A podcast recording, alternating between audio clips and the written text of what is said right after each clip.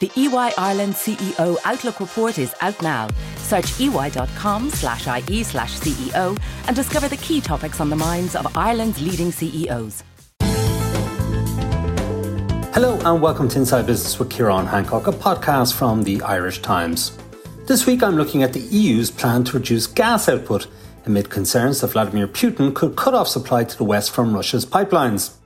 I'll be joined in a few moments by our Europe correspondent Naomi O'Leary and by Barry O'Halloran for that segment. Barry will stay with the podcast for part two, where we'll discuss the latest news from Irish aviation.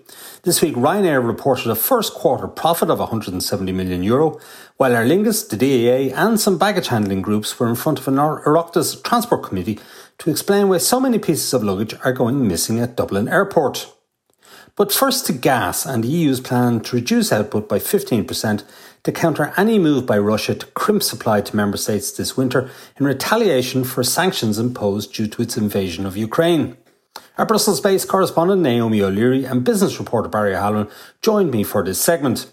I began by asking Naomi to outline the EU's plan and to explain how Ireland managed to get a derogation to the 15% cut expected of member states. So, if an alert of gas shortage is triggered for the EU as a whole, um, Ireland along with Cyprus and Malta, won't have to obligatorily, mandatorily reduce its gas use by 15%, whereas that will apply to the other EU states.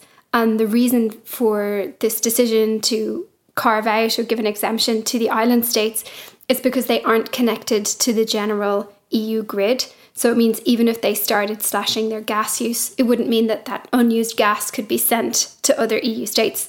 So it would be a bit pointless. um, so they got an exemption. Um, they will be exempted from these mandatory measures um, if they come into force.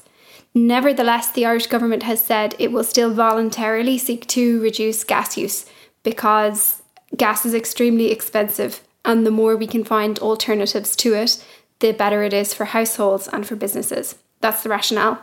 Also, if everybody reduces the demand for gas, that should also bring down prices. Uh, so, I asked yesterday um, Minister Eamon Ryan, what did that mean then? What would change as a result of this agreement? And he told me there wouldn't be any new measures. Ireland would just go ahead and sort of double down on existing plans. Uh, things like heat pumps, solar panels, efficiency measures, home insulation, um, initiatives like that. And there will also be like an information campaign encouraging people to reduce use where they can. All right, but I mean, all of that stuff takes time, doesn't it? If you're going to put in a heat pump, if you're going to put in a solar panel, it all costs money. Obviously, we're in the midst of um, a major cost of living uh, crisis, not just in Ireland, but across Europe as well. So, I mean, if the weather is cold, people are going to just turn on their, their heating, aren't they? Um, an information campaign isn't really going to change very much, is it? It's really a race to get prepared for this winter. Currently, people aren't really using the heating so much because it's summer, obviously. Um, but if demand spikes uh, excessively this winter, the concern is that there may not be enough gas. That's the reason for planning these reductions. Um, so there's a plan in place to sort of uh, prepare for that, I suppose, which has a number of different aspects. One is that various EU countries are trying to refill storage capacity. Ireland doesn't have storage capacity, but some EU countries do. Um, and they're trying to do that so that they have enough gas in any case to get through the winter, with the big question being whether Russia will decide to cut, off the gas supply entirely.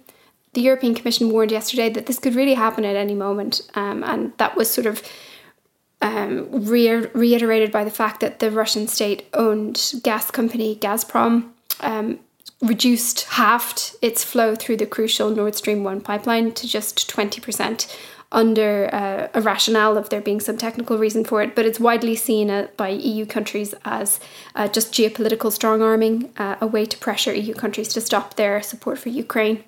Uh, so it's an attempt to prepare for that eventuality that there may not be enough gas this winter um, and to get alternatives in place where they're available and to let people know that this is going to be an issue. Ireland isn't the only country to get some sort of an exemption or derogation from this.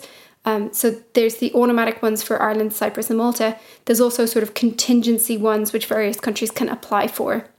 So, for example, the Baltic states are still technically connected to Russia's electricity grid.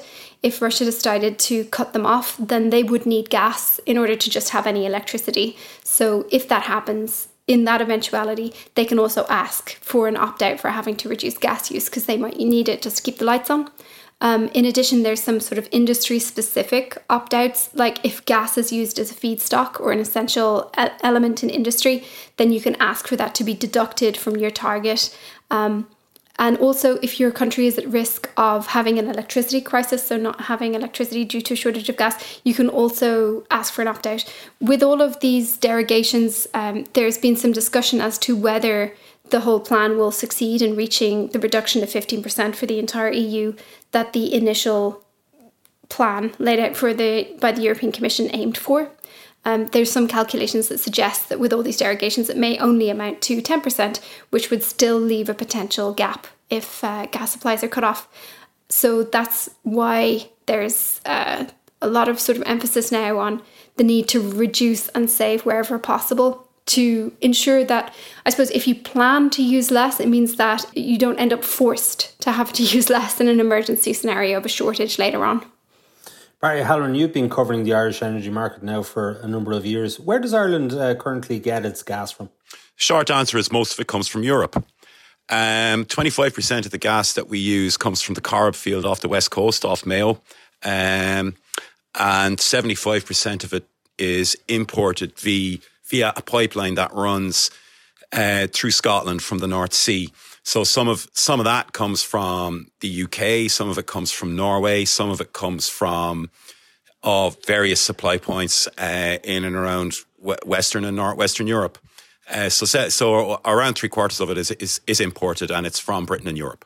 And there has been some talk, hasn't there, that the UK might um, might close off supplies to continental Europe. Um, how would that impact on us? No, but it would impact us if the UK were to, to close off supplies to us. Um, that that would make life very difficult. Uh, indeed, I would have thought. Now there there is some debate as to if they can do this and whether they will do this, um, because the pipeline running from uh, Scotland also supplies Northern Ireland, which we know is part of the United Kingdom jurisdiction, and it also supplies the Isle of Man. And people have pointed out to me, well, if they, if the UK were to cut off the, the western flow of gas, if you like, uh, via the Moffat pipeline, it would be cutting off parts of its own jurisdiction, and therefore it's not going to do that. And others have said, well, actually, it should be possible for them to retain connections with the north and with the Isle of Man and limit the flow through to the Republic. It, the, the, it's as with a lot of these things, it's never entirely clear, um, but it does the balance does seem to favour that gas could well keep flowing through that pipeline. But you've got to remember, if there's a shortage in Europe, there's a shortage in Europe, and we are drawing supplies from a European pool.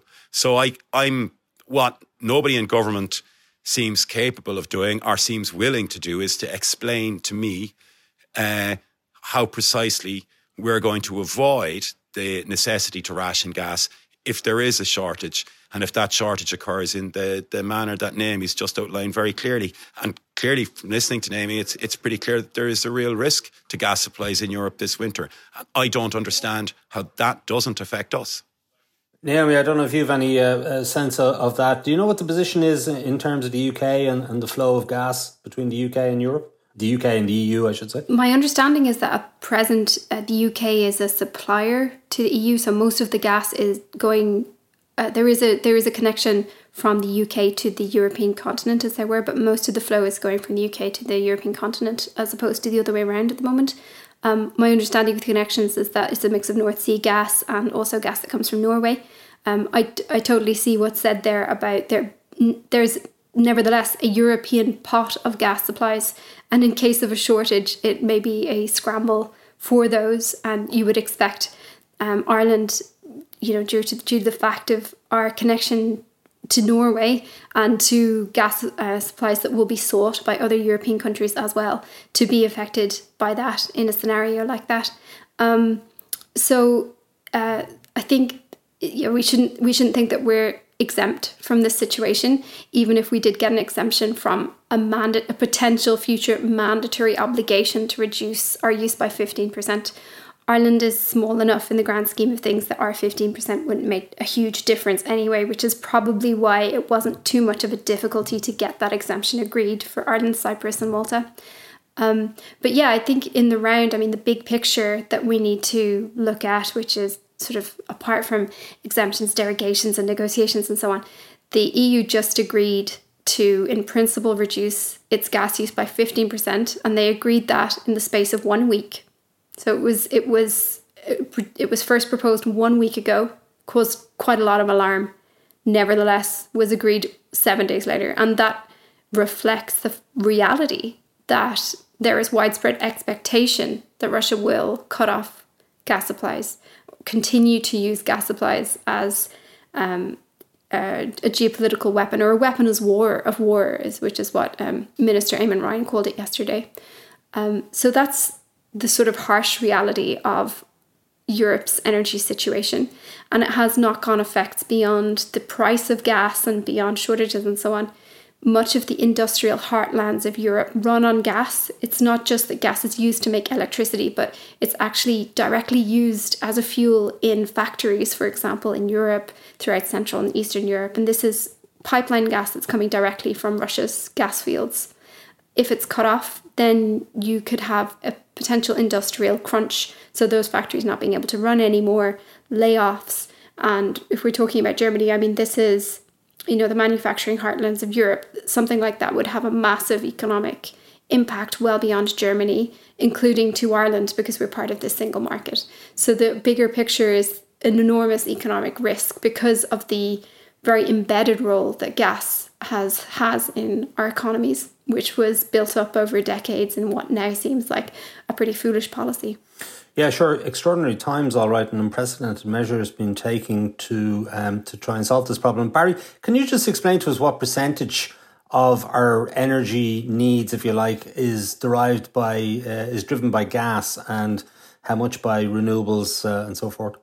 Okay, in and around half or slightly more than half of uh, all electricity we consume um, is uh, comes from burning gas, and that's a pretty consistent figure. We've got it down quite considerably, but uh, I don't see it going down below that anytime soon. The rest is a mixture of coal, fuel oil, uh, solar, and wind power. Um, and solar and wind power are probably the, the, the bigger chunks of that but obviously they're intermittent. You can't rely on them. You don't know what what speed the wind will be blowing at next November or next January when you know we're all freezing to death. Um, so um, the, the the bottom line is gas is the the thing that anchors the system. And the other point is that Justice Naomi point uh, point explained there. A lot of industries also use gas and you're talking about industries, including the, the pharmaceutical business, which is a very important employer and a massively important exporter uh, of goods from this country. And they rely very heavily on natural gas as well. And what's our plan to wean ourselves off uh, fossil fuels? Um, not just because uh, of the, the Russian issue, but also because it's good for uh, the planet? Well, we we have a plan to to boost wind power um, we're going to have uh, 5,000 gigawatts. Put that in to put that in uh, context. That's I, I, don't know. The average gas plant burns 400 megawatts. So you're looking at I think 25 the equivalent of 25 30 power plants in the Irish Sea. Uh, th- that's worth of wind now. Um, but that's not going to happen. That's not really going to start kicking in until the end of the decade. Uh, the plans are being drawn up now. A lot of those are, a lot of those people are going into the to a very long and complicated planning permission process to build uh, those wind farms. They will ultimately be built, or many of them will ultimately be built, but um, you know they're not they're not going to be working anytime soon. In the interim, we have enough renewable power to to to provide around forty percent, maybe a little bit more now of our electricity.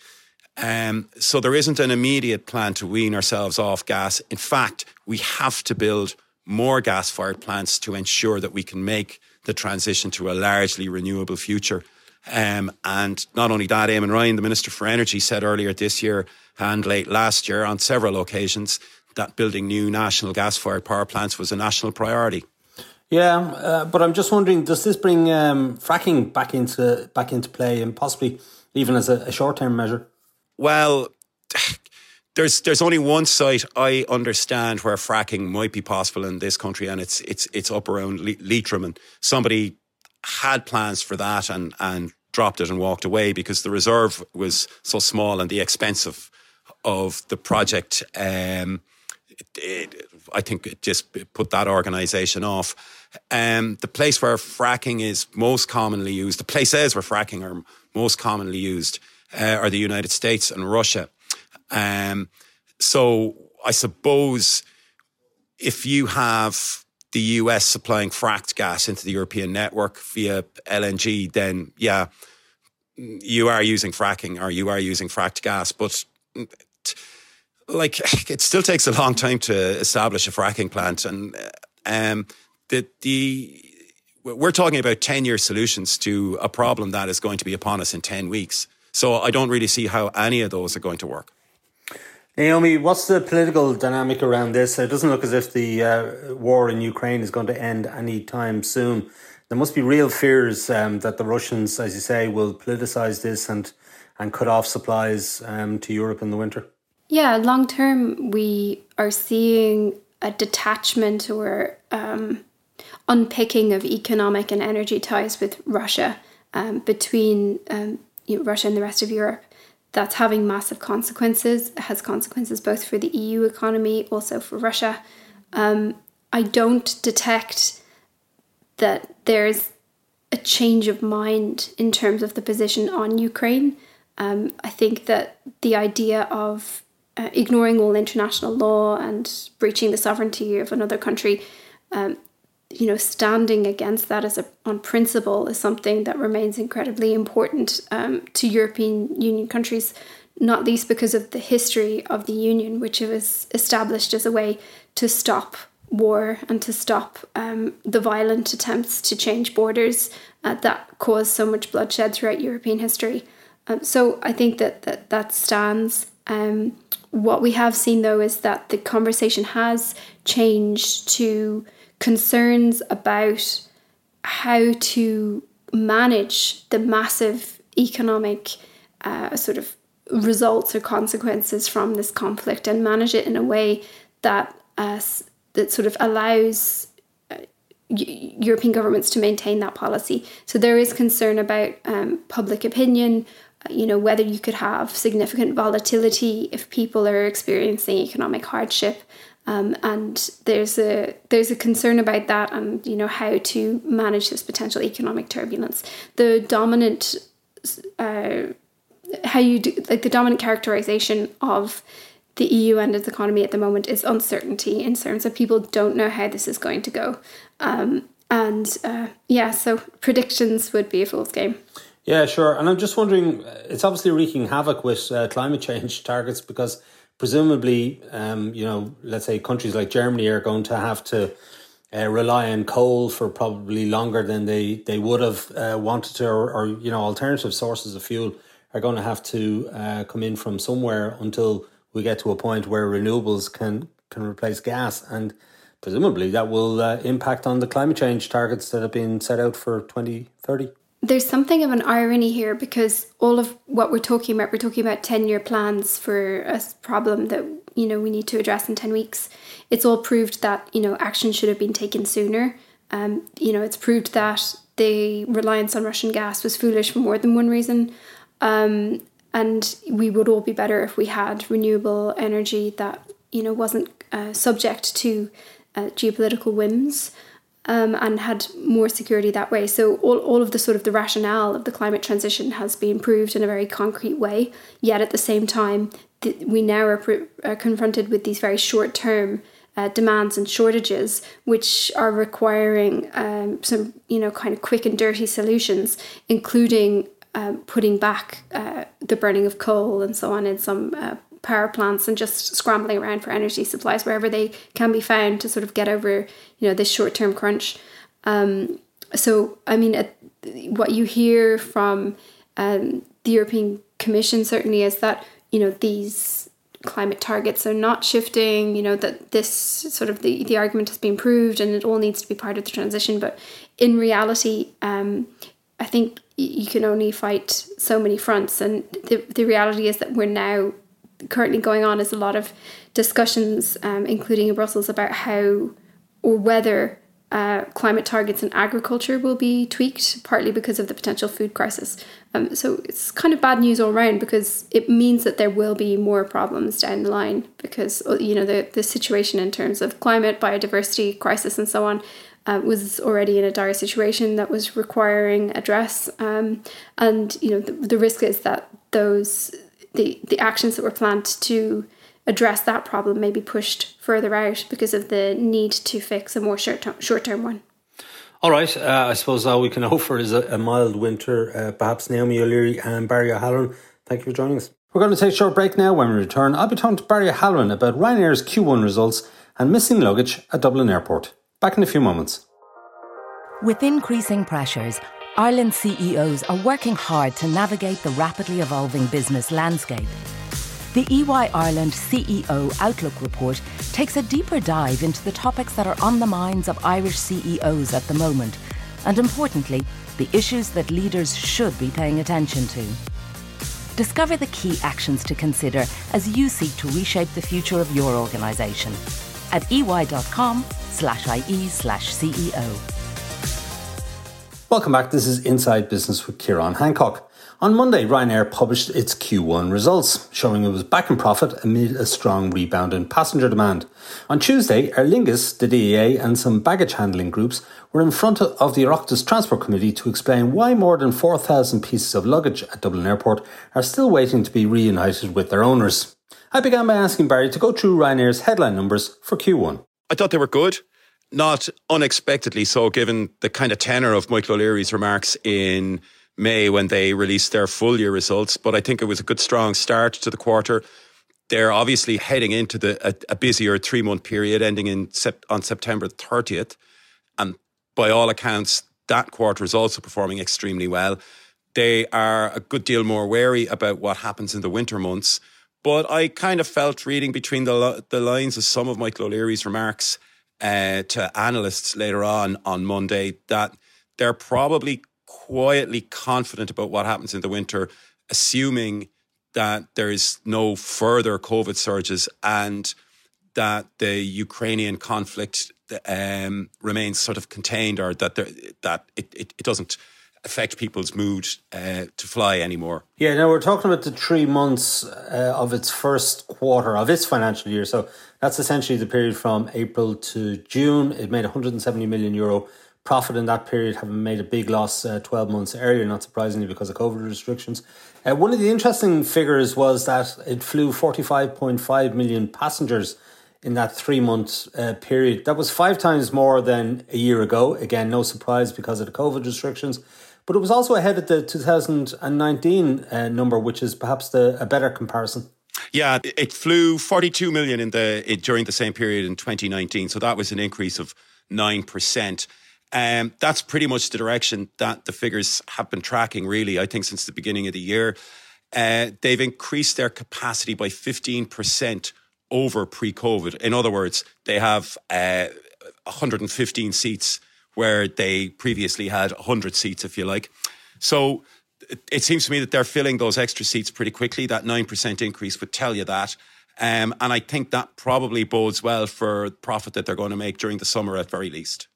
Did Michael O'Leary talk about the impact of Russia's invasion of Ukraine on bookings across Europe? Because obviously Ryanair not just flying out of Ireland now for many many years; they've been flying right across uh, Europe. Yeah, overall, the, the the invasion in Ukraine it slowed bookings for Easter, particularly. He said, and they reckon it cut fares by around four percent. Uh, in other words, that, that, there was a little bit of momentum uh, ahead of the invasion, which happened at the end of February but once that happened, people suddenly became very, very cautious again about flying. That slowed things down in Easter, which is a kind of a key period for airlines because it's the first real holiday period of the year for most of them. And but then subsequently things started to take off again. And certainly coming into the summer, uh, bookings strengthened. and they appear to be strong right now, and they were certainly strong in the quarter that we're discussing about. Now, he won't have increased airfares, uh, perhaps no surprise given the inflationary environment, and anybody who's travelled by air uh, in the last uh, few months will. You know, I think uh, if you compare it to 2019, you're paying more for your airfares now than, than you were back then, I would suggest. But he's saying that airfares are going to continue to rise. Why so? There are two things going on here. First of all, there's the obvious high fuel cost. And second, there is the fact that some airlines may not be able to cope with that rising cost and thus far haven't been able to cope with some of the operational issues across air travel that we've we've all heard about. So some of them are going to cut capacity. Michael O'Leary's argument is that capacity is unlikely to come back, or at least not very quickly.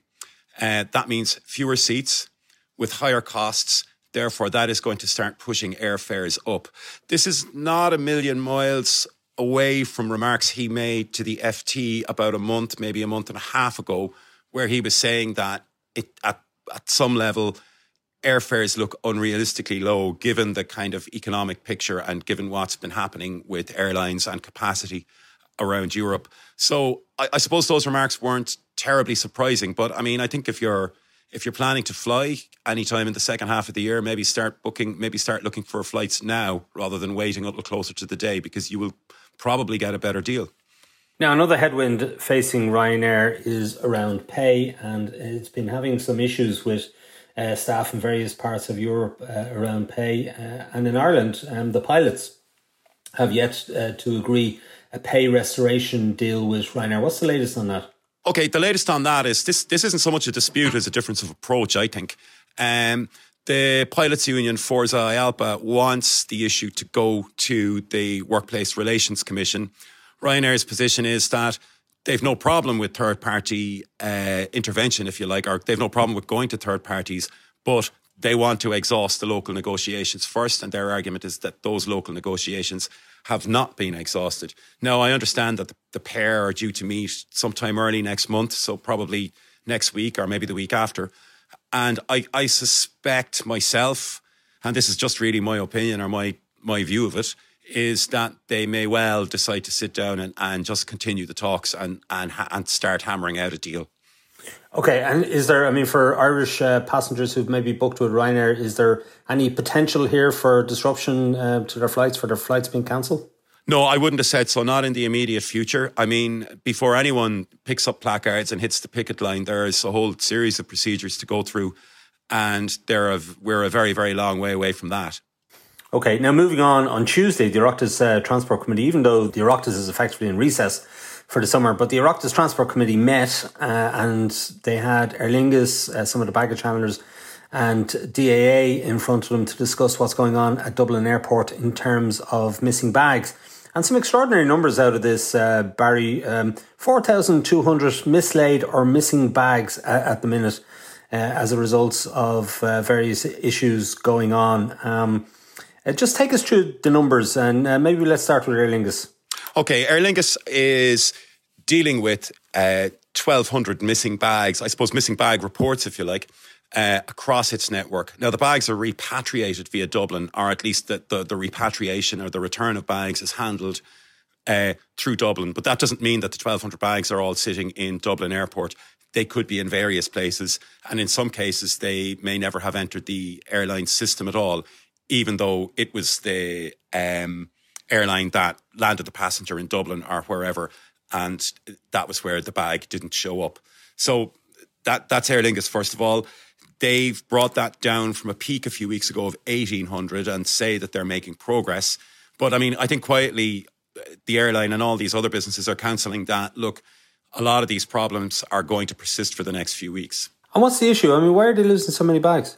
What's happening is it's mostly with connecting flights and it's mostly coming out of big busy hubs um, where there are labour shortages or you have lots of new staff working for ground handling companies that aren't very experienced and are maybe mixing things up. Or so what's happening is people are taking off from these hubs and their bags are not, and they are sometimes following on a later flight, sometimes not, sometimes they are misdirected again. And uh, are passengers entitled to compensation in these cases? Yeah, if your bag doesn't show up or if it isn't returned to you in 21 days, you are entitled to compensation of up to 1,661 euro. Uh, I think I'm, i stand to be corrected on that, but I think that's the correct figure. And you can also claim on your insurance if you have it.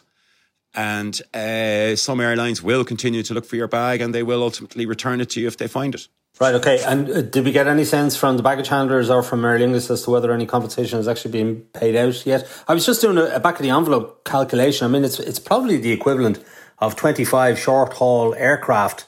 Uh, you know, uh, each passenger checking in a bag and that bag going missing. I mean, it, it is a huge number. It is a huge number, but I think a lot of these are actually um, a, a, lot of these are uh, from long haul flying rather than short haul flying. But I mean, the example you pick is a pretty good one. Um, I haven't had any sense that they that the airlines are paying out compensation at this point, but I would say that they're getting close to it. Uh, in a lot of cases, if if you think about it, um, one of the other companies, Sky Handling, they had two thousand eight hundred and ninety seven bags sitting in Dublin Airport at the moment on in a premises they have in Dublin Airport at the moment, um, and they say that there are the the rate at which new missing bags are coming in um, is much faster than the rate at which they're getting them out. So at some point, people are going to hit that that start hitting that 21 day limit, and that's the point where they're entitled to compensation. All right, and the bad news is that Aer Lingus, you had the story earlier in the week. Aer Lingus have said that this is likely to continue for the remainder of the summer, and the key advice, I suppose, is not to bring, not to put any valuables in your checked-in luggage. Bring them on board. Yeah, the key advice is look, your passport, your cash, medication, anything of that nature, keep it with you. Um, I mean, I, I, would always do that myself anyway. Um, and the the other thing is that it's worth bearing in mind that the problem is more focused on connecting flights, particularly one airline to another. Uh, so if you're flying point to point, you're less likely to encounter this. All right, and sticking on the compensation theme, and finally, Barry, uh, we remember that uh, on May 29th, uh, I think it was around 1,400 passengers missed their flights at Dublin Airport. There was chaos that day huge uh, security delays. Uh, and the Oireachtas committee heard yesterday from uh, DAA about the compensation that's been uh, given to date to those passengers. Yeah, uh, DAA think they may they may have to pay up to a million. Now that's the figure that they're providing, if you like. They, it, it it may not be precisely that at the end of the day. They've worked through around seventy five percent of the cases, or they are close to settling with around seventy five percent. Uh, of the, the, the passengers involved, and on that basis, that's what they're that's what they think the figure will be. And if you think about it like this, that's in the order of seven hundred and it's it's close enough to seven hundred and fifty euro per person. Barry Halloran, thank you for joining us. Thank you. Okay, that's it for this week from Inside Business. My thanks to Naomi O'Leary and Barry O'Halloran. The show was produced by Declan Conlon with JJ Vernon on sound. Thanks also to our sponsor EY for its continued support. Remember, you can get the latest business news straight into your inbox by signing up to our Business Today email at irishtimes.com. And you can also follow the Irish Times business feed on Twitter, LinkedIn, and Facebook each day. I'm Ciarán Hancock. Until next time, take care.